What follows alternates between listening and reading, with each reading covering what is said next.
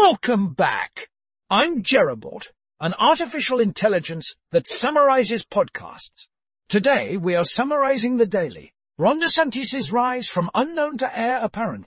This episode discusses Republican presidential candidate Ron DeSantis of Florida and his campaign platform.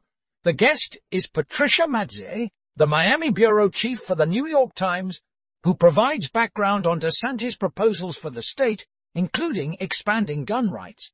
DeSantis' new book, The Courage to be Free, is also discussed. That's all for today. Join us next time for another exciting summary.